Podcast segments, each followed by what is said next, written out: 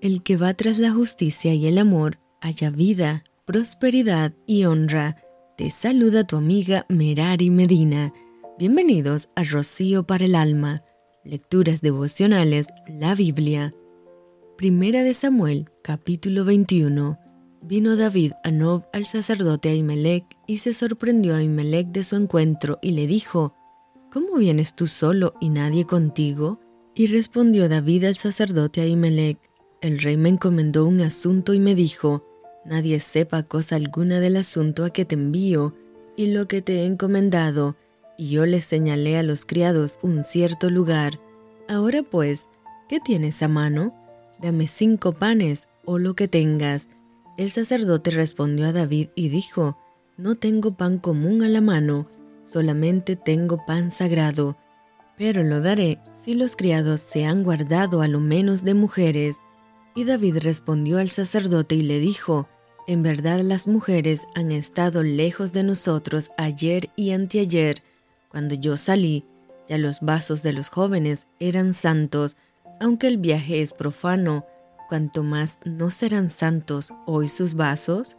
Así el sacerdote le dio el pan sagrado, porque allí no había otro pan, sino los panes de la proposición, los cuales habían sido quitados de la presencia de Jehová para poner panes calientes el día que aquellos fueron quitados.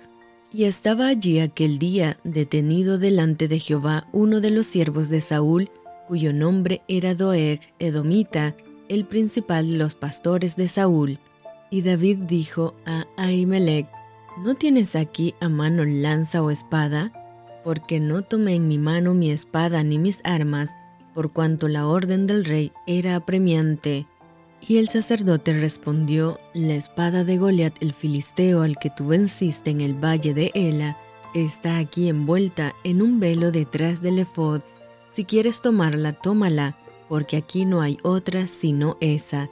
Y dijo David, Ninguna como ella, dámela. Y levantándose David aquel día, huyó de la presencia de Saúl y se fue a Aquis, rey de Gad. Y los siervos de Aquis le dijeron, ¿no es este David, el rey de la tierra? ¿No es este de quien cantaban en las danzas, diciendo, hirió Saúl a sus miles y David a sus diez miles? Y David puso en su corazón estas palabras y tuvo gran temor de Aquis, rey de Gad, y cambió su manera de comportarse delante de ellos, y se fingió loco entre ellos, y escribía en las portadas de las puertas, y dejaba correr la saliva por su barba. Y dijo Aquis a sus siervos, He aquí veis que este hombre es demente, ¿por qué lo habéis traído a mí? ¿Acaso me faltan locos para que hayáis traído a este que hiciese de loco delante de mí? ¿Había de entrar este en mi casa? Y esto fue Rocío para el alma. Te envío con mucho cariño, fuertes abrazos tototes y lluvia de bendiciones.